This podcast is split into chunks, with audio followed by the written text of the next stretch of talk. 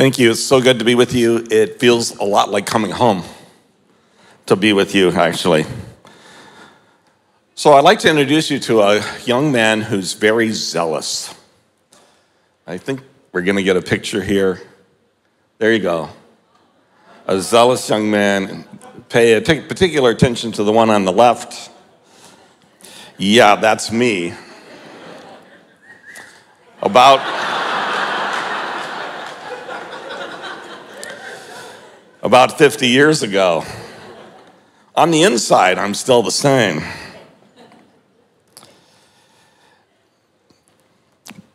But there were problems. You know, when I was in university, which is when this picture was taken, uh, I was really on fire for Jesus. Uh, one of the things I did was I wore a big leather cross most every day, plus a psychedelic Jesus button that was, you know, pretty big on the front. I don't like, there was not going to be any question about where I stood. And I also had a big list of what I thought the church should be and could be. But it wasn't very long before I had a problem. Because every time I visited an actual church,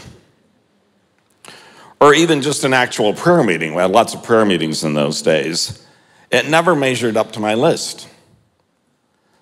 And I was developing a kind of judgment against the church.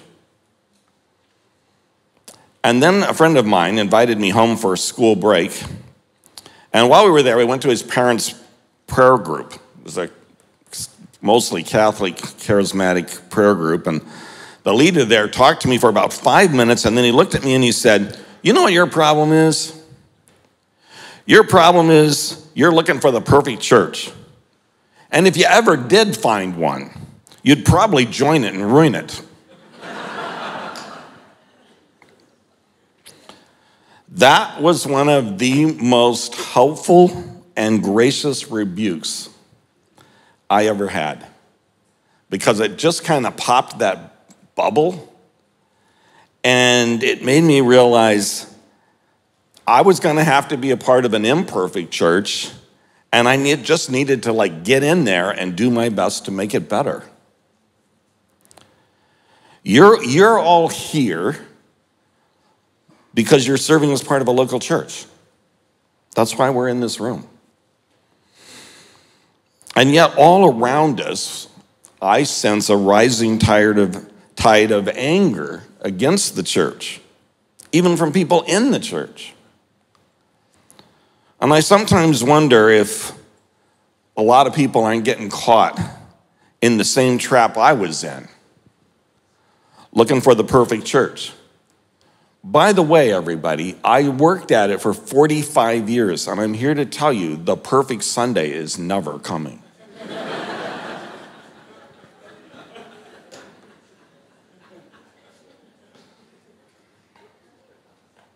I wonder if some people are just looking for a church and a gospel that people around us will easily like and speak well of, and that brings nobody any offense ever. Of course, I'm very well aware of the church's failures. These days, one failure in one corner of the globe gets trumpeted worldwide. I've seen the abuse of power in churches, the scandal that comes from that. Seeing problems from pastors who are insecure and can't give away ministry. But you know, the answer to abuse of power has always been humble service with character and integrity. I know about how, in some periods of history, part of the church was silent in the face of evil, but I also know that in those same periods, other parts of the church stood up and spoke up compellingly for what was right.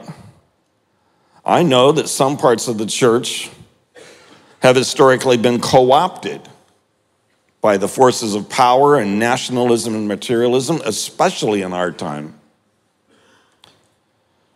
But again, there have always been other parts of the church that saw the dangers and gave warning to anybody who would listen.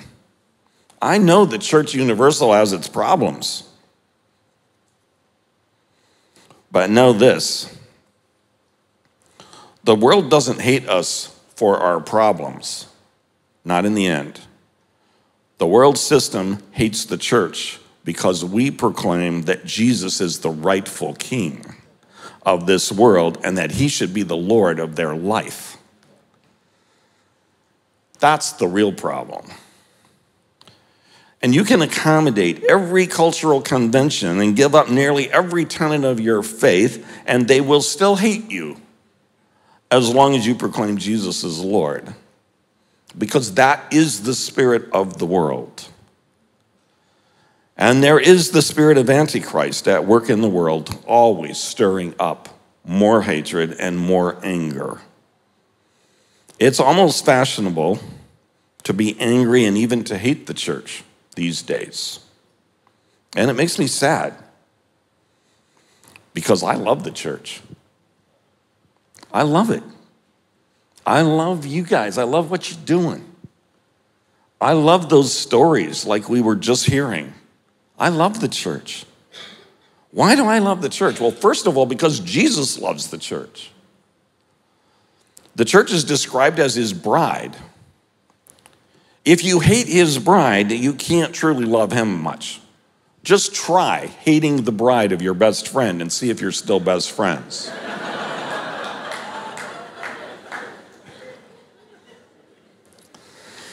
That's not gonna work. Like, like I'm trying to be a disciple here. And that means if Jesus loves something, then I need to love it. Yeah? I need to be like Jesus. I need to do like Jesus. Well, Jesus loves the church. So I got to love the church. Second of all, I love the church because it's the only place where lost people become disciples. Did you hear that? The church is the only place where lost people become disciples. 90 years ago, or so in a small town in Colorado that nobody's ever heard of called Fruita. If you didn't know it was there, you wouldn't see it. There was a small Assemblies of God church. Small. In a small town. And somebody invited their friend, who eventually became my aunt to come to church, and she met Jesus there. And it wasn't long before her entire family, seven siblings, and her mother and father, including my father, all went to that little church, met Jesus, got filled with the Holy Spirit, and their lives were forever changed. The descendants of that family scattered across the United States, leading all kinds of ministries and churches. Around the same time, in another small town, a place called Enid, Oklahoma, another small Assemblies of God church, and somebody invited somebody to church, and the net result was that my mother's entire family, mom and dad, and all the siblings came to Jesus. And what happened was so powerful that her father, my grandfather, quit his job midlife and became a church planter and spent the rest of his life in ministry. My parents met and they became church planters. They planted a little church up in Montana, another small town. And that's where I learned to be a disciple of Jesus. And that's where I learned first about the power of the Holy Spirit. You know, we, when we had family reunions, it was like a church convention.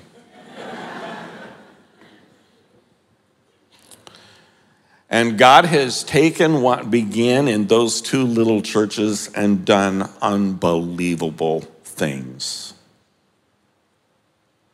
Not least me standing in front of you today.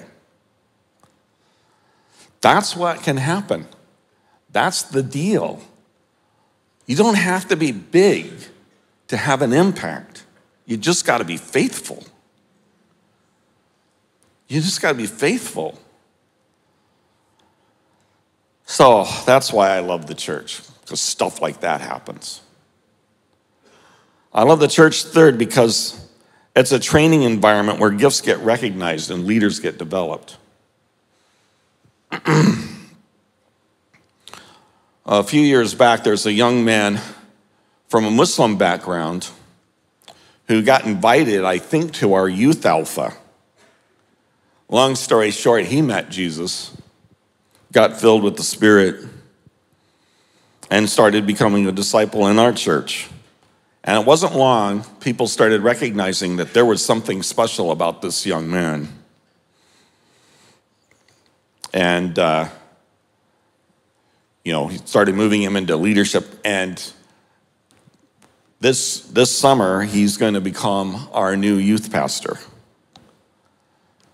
You know, it's, it's an environment where what God has put in people gets unearthed and leaders get developed. And uh, that's, that's how it happened that we planted 25 churches and sent off church leaders to about 100 other churches of various sorts because it just became a place where people got to try things and they got to discover who, who God had made them to be. That can only happen in the context of a local church. Fourth, I love the local church because it's an engine for mobilizing resources for a mission and relief. I've had the privilege to travel and visit vineyards on every continent except Antarctica. Not enough people down there. And you know what? What's universally true? I mean, there's the whole legacy of the Spirit and all of that, and the worship. But the other thing is, vineyard people always are reaching out to the poor and the refugees, um, you know, ministering to them. We, we have uh, six little, little vineyard churches in Turkey. And they've spent most of the last 10 years reaching out to Syrian refugees. It's just what we do. That's what local churches do. All the resources, the people, and the money, it comes out of local churches for all these things to happen. Fifth, I love the local church because it's a family that shares all the joys and trials of life together. You know, we we were leading a church for 45 years. So in that time, you, you share everything the joys and the tragedies and the disappointments and the sorrows all along the way. And the joys are better together and the sorrows are lighter together. I think of one family in particular, the Ryan family. They came to us, uh, I think it was in the early 90s. And they'd been a part of our church for three or four years. And uh, suddenly one weekend, um, because of some kind of very strange heart malady, the wife of this family died. Just boom, just dropped dead. And uh, they had two teenage children. The youngest one was 11, a boy, and then they had an older girl who was about 13 or 14. And they were devastated. And uh, we walked with them and tried to help them and pray for them and encourage them. And for a while, it got pretty rough. The uh, young man, the 11 year old, got, got addicted to drugs, and they, his family had to send him off to a special rehab camp. And the girl span, spun out of the church and uh, ended up marrying a man who wasn't a believer. And but God wasn't done with them yet. And uh, the young man came back. And when he first came back, he was only willing to meet with me. So he and I would meet at a restaurant and we would talk. And uh, he, was, he couldn't go to a small group. It just, you know, felt too scary to him. Well, we worked things through and we talked and listened and prayed. Well, long story short, um, he's ended up leading all multiple small groups. The daughter, she came back around to the Lord. Her husband got saved. He's on fire for Jesus. They, they got involved in our care ministry and they're leading the whole thing. And there was another woman in our church more recently, a single mother. She had, uh, I think, four children. Three, my wife says, three children. And she died of cancer and didn't have any relatives that she trusted to take the kids. And so this young man, Matt, him and his wife took in those three children and made them a part of their family and brought restoration to yet another family. And I'm pretty sure that's not the end of the story. You know, this is what local churches do. This is the kind of things that happen. Like we stand together and with each other and God is able to use that to bring resurrection power into people's lives that have been devastated. I love the church number six because it's a community that brings together those who would never come together naturally. You know, Jesus like is really not very discriminatory. He just brings everybody home with him. And you know, he has a habit of finding somebody that's annoying to me. or somebody with whom I have almost nothing in common. And like having them like desperately need to talk to me. And where else would that happen? You know, it's that's part of my discipleship, learning to love people I didn't pick. You know, if, if you haven't in, entered into that, then you've missed out on some of the goodies. You, you're diminished by it because only in the church do we find people coming together who would never otherwise be together. And of course, part of the fun part of it for us is that for us, that's meant people from 55 nations of the world. And so they not only come with different personalities, they come with different cultures and different stories. And last, number seven, I love the local church because it's a fireplace where the Holy Spirit can be experienced in life changing ways. Over and over and over again. A few years back, one of our middle schoolers had a sleepover for her birthday.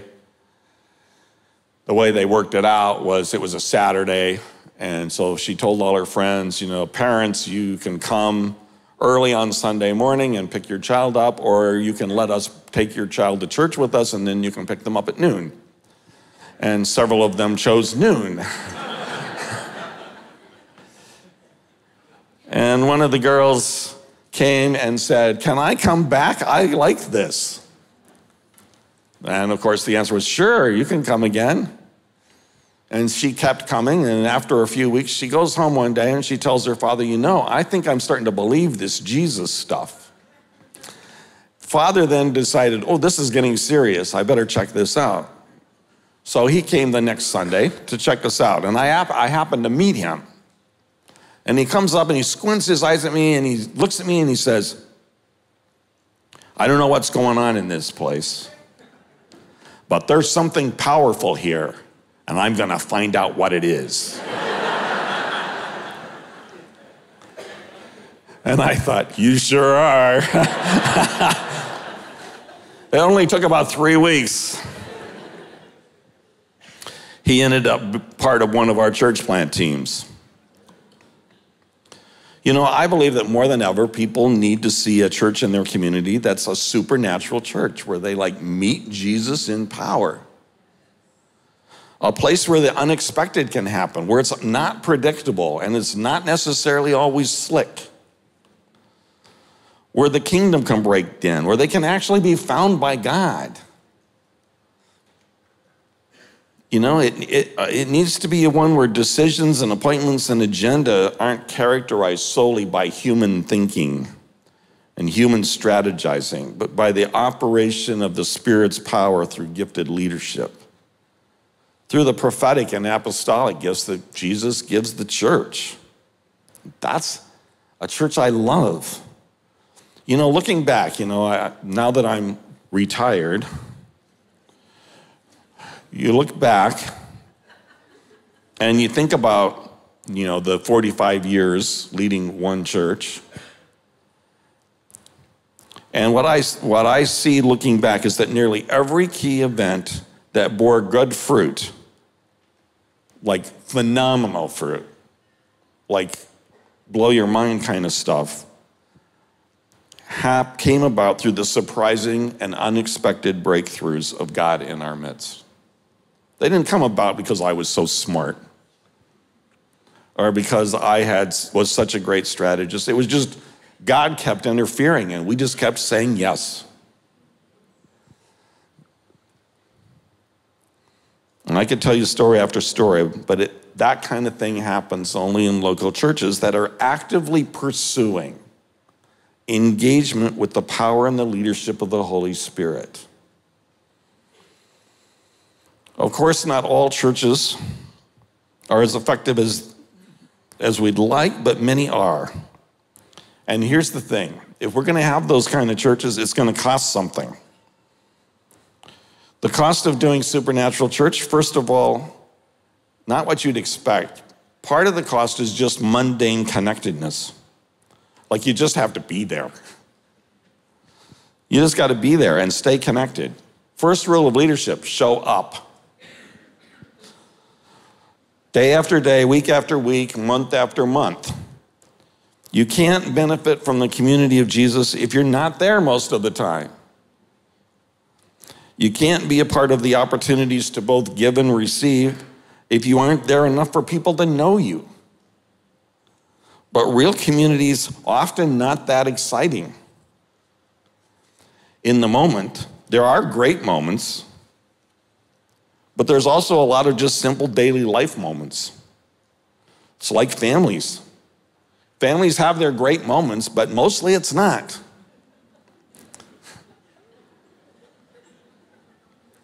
Do I hear an amen? you know, we have our special occasions and our family reunions, but a lot of family life is about taking out the rubbish and running the vacuum and or you call them hoovers, don't you? And doing your homework and eating together every day. It's just a, a mundane a lot of the time. But just because it's mundane, you don't give up. Because mundane connectedness is the soil for growing great people. And so it is with kingdom community. There are high points. It's mostly it's just a lot of praying and a lot of worshiping and a lot of encouraging, a lot of learning together. Second, it costs loving those you would not have chosen, which is what I already talked about. It's costly to be in that kind of community, but it's worth it. Third, it costs forgiving imperfections and disillusionments. A lot of people left the community of Jesus because they were hurt or disappointed by somebody there, as if they didn't expect it. Like, you know, at our members class, I used to say, I can guarantee you one thing if you become a part of this church somebody's going to hurt you. And it's all then about what you do then, what you do with that. Because, you know, the thing is about the church, it's made up of people. And people in relationship hurt each other and disappoint each other sometimes. People don't always get it right. And we have a way to work it through if we'll just do it. So, if you're ever really going to enjoy the full promise of kingdom community, you can't run the first time you have some difficulty. I can't tell you how many times I wanted to leave the room and end the conversation. And God would say to me, You sit here and you work it through. There must have been a thousand Mondays I wanted to quit, maybe a couple thousand. There are a lot of Mondays in 45 years. But I learned to forgive and to talk and to listen and work through the imperfections and the wrongs that happened in church life so that we could have something better. Ephesians 4:32 says, "Be kind and compassionate to one another, forgiving each other just as in Christ God forgave you." That is the key thing, and that's why a lot of people can't find community these days. They all say they want it, but they're not finding it. It's because they're not willing to do that part. God calls us to be compassionate and forgiveness because we're going to need it. You know, if you're looking for the perfect community, then you're trying to live actually an unreal dream rather than the community that God is actually building. Dietrich Bonhoeffer, in his book Life Together, argues that in his grace, God intends to shatter our dreams of perfection. He says, but God's grace speedily shatters such dreams, just as surely as God desires to lead us to a knowledge of genuine Christian fellowship, so surely must we be overwhelmed by a great disillusionment with others, with Christians in general, and if we are fortunate, with ourselves. By sheer grace, God will not permit us to live, even for a brief period, in a dream world. Fourth, it costs sacrificial service and generosity, and a lot of you know about that. That's why you're in this room. A key part of the power of kingdom community is what happens when everybody does their part. When the whole community pulls together, it's amazing what can happen. And again and again, service and generosity are key ingredients of genuine discipleship. 1 Peter 4 to 10, each of you should use whatever gift you have received to serve others as faithful stewards of God's grace in its various forms. You know, everybody wants the coffee and tea on Sundays, but did it ever occur to you that somebody has to come early to make it? Of course, if you planted a church, you did that and preached. Everybody wants the church to be involved in helping the poor, but you know what? Somebody actually has to show up and like be with the poor. We want our children and teenagers to get help, but it takes real people to be a part of that. So, service on the part of everyone is the key to making it work. And then it takes pursuing the visible manifestation of the Spirit in our midst. Wherever you are serving, and all of you are serving in different ways in different places, but wherever you are serving, there, there should be some way or some time that you're actively pursuing the manifestation of the Spirit through empowering, through prayer, through prophecies, through healings, through other miracles of various sorts that happen in the course of the service. There should be an expectation that anything could happen at any moment. To do that takes making a place, and it takes prayer.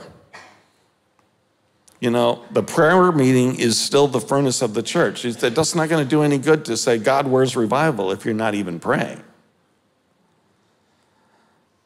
You know, without that, it gets cold. And it takes risk. You have to take chances, you have to take risks. I think sometimes we're afraid if weird stuff happens, seekers will be offended. But I'm here to tell you seekers are looking for weird stuff. They're looking for somebody who's got the nerve to say, hey, we can pray for your depression and God can do something about it. You can, you can experience the power of God in your own body for yourself in a way that you can feel right now. That's what they want. The people who have trouble with the weird stuff are Christians who are still trying to stay in control.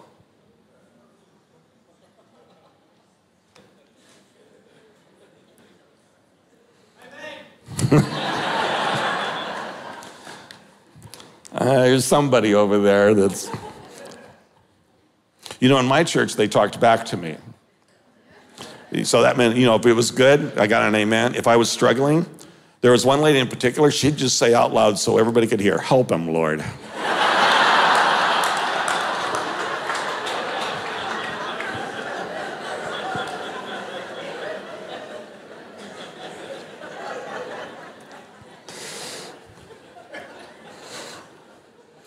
I loved it. anyway, I want people to come into our churches and say, I don't know what's going on here, but there's something powerful here.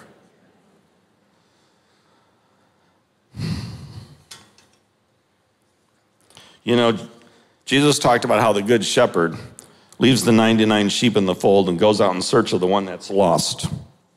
And that's the heart of the Holy Spirit. Wherever there's been an outpouring of the Spirit, it has not been long before he called people to leave their spiritual home to start a new one for the ones that don't have one. That's how the vineyard began. In the beginning, God would we'd be in meetings like this. We came to learn about healing. And God ambushed us and called us to plant churches. And there was a big wave of church planting in the early days of the vineyard because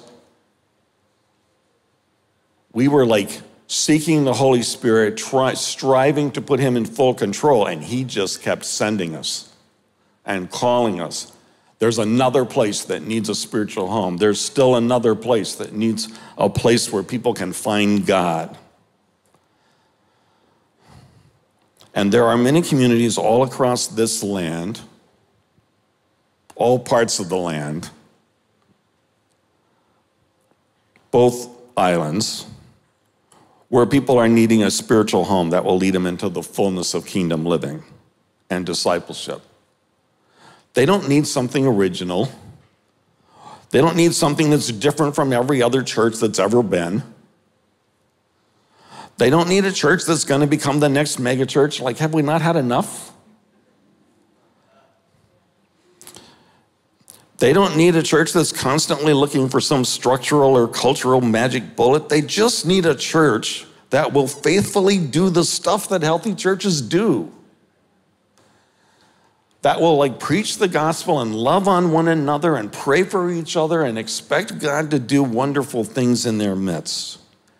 And wherever that happens, like in my family, lives and families will be changed forever.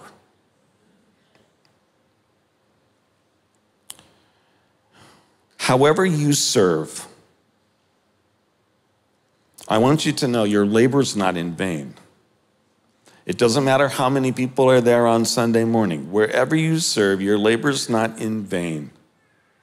Because People and families and futures are being impacted and changed. Your labor is not in vain. And that is why the local church is still the hope of the world. Now, as I was coming into this, I felt like the Lord was, has been pressing on me that He's preparing a new wave of church planting. A new wave of humble servant leaders who will make the sacrifice and take the risk and establish those kinds of communities in new places. And that he would prepare them by meeting them with supernatural power. And I think a lot of them are in this room right now. And some of you, you know God's been speaking to you and calling you to plant a church somewhere. Maybe you don't know exactly where, but you know it's coming. Some of you are suspecting, you're not sure yet, but you think maybe. There's this stirring inside, like, that's what I want to be a part of. I think God wants to meet you in power today, this morning.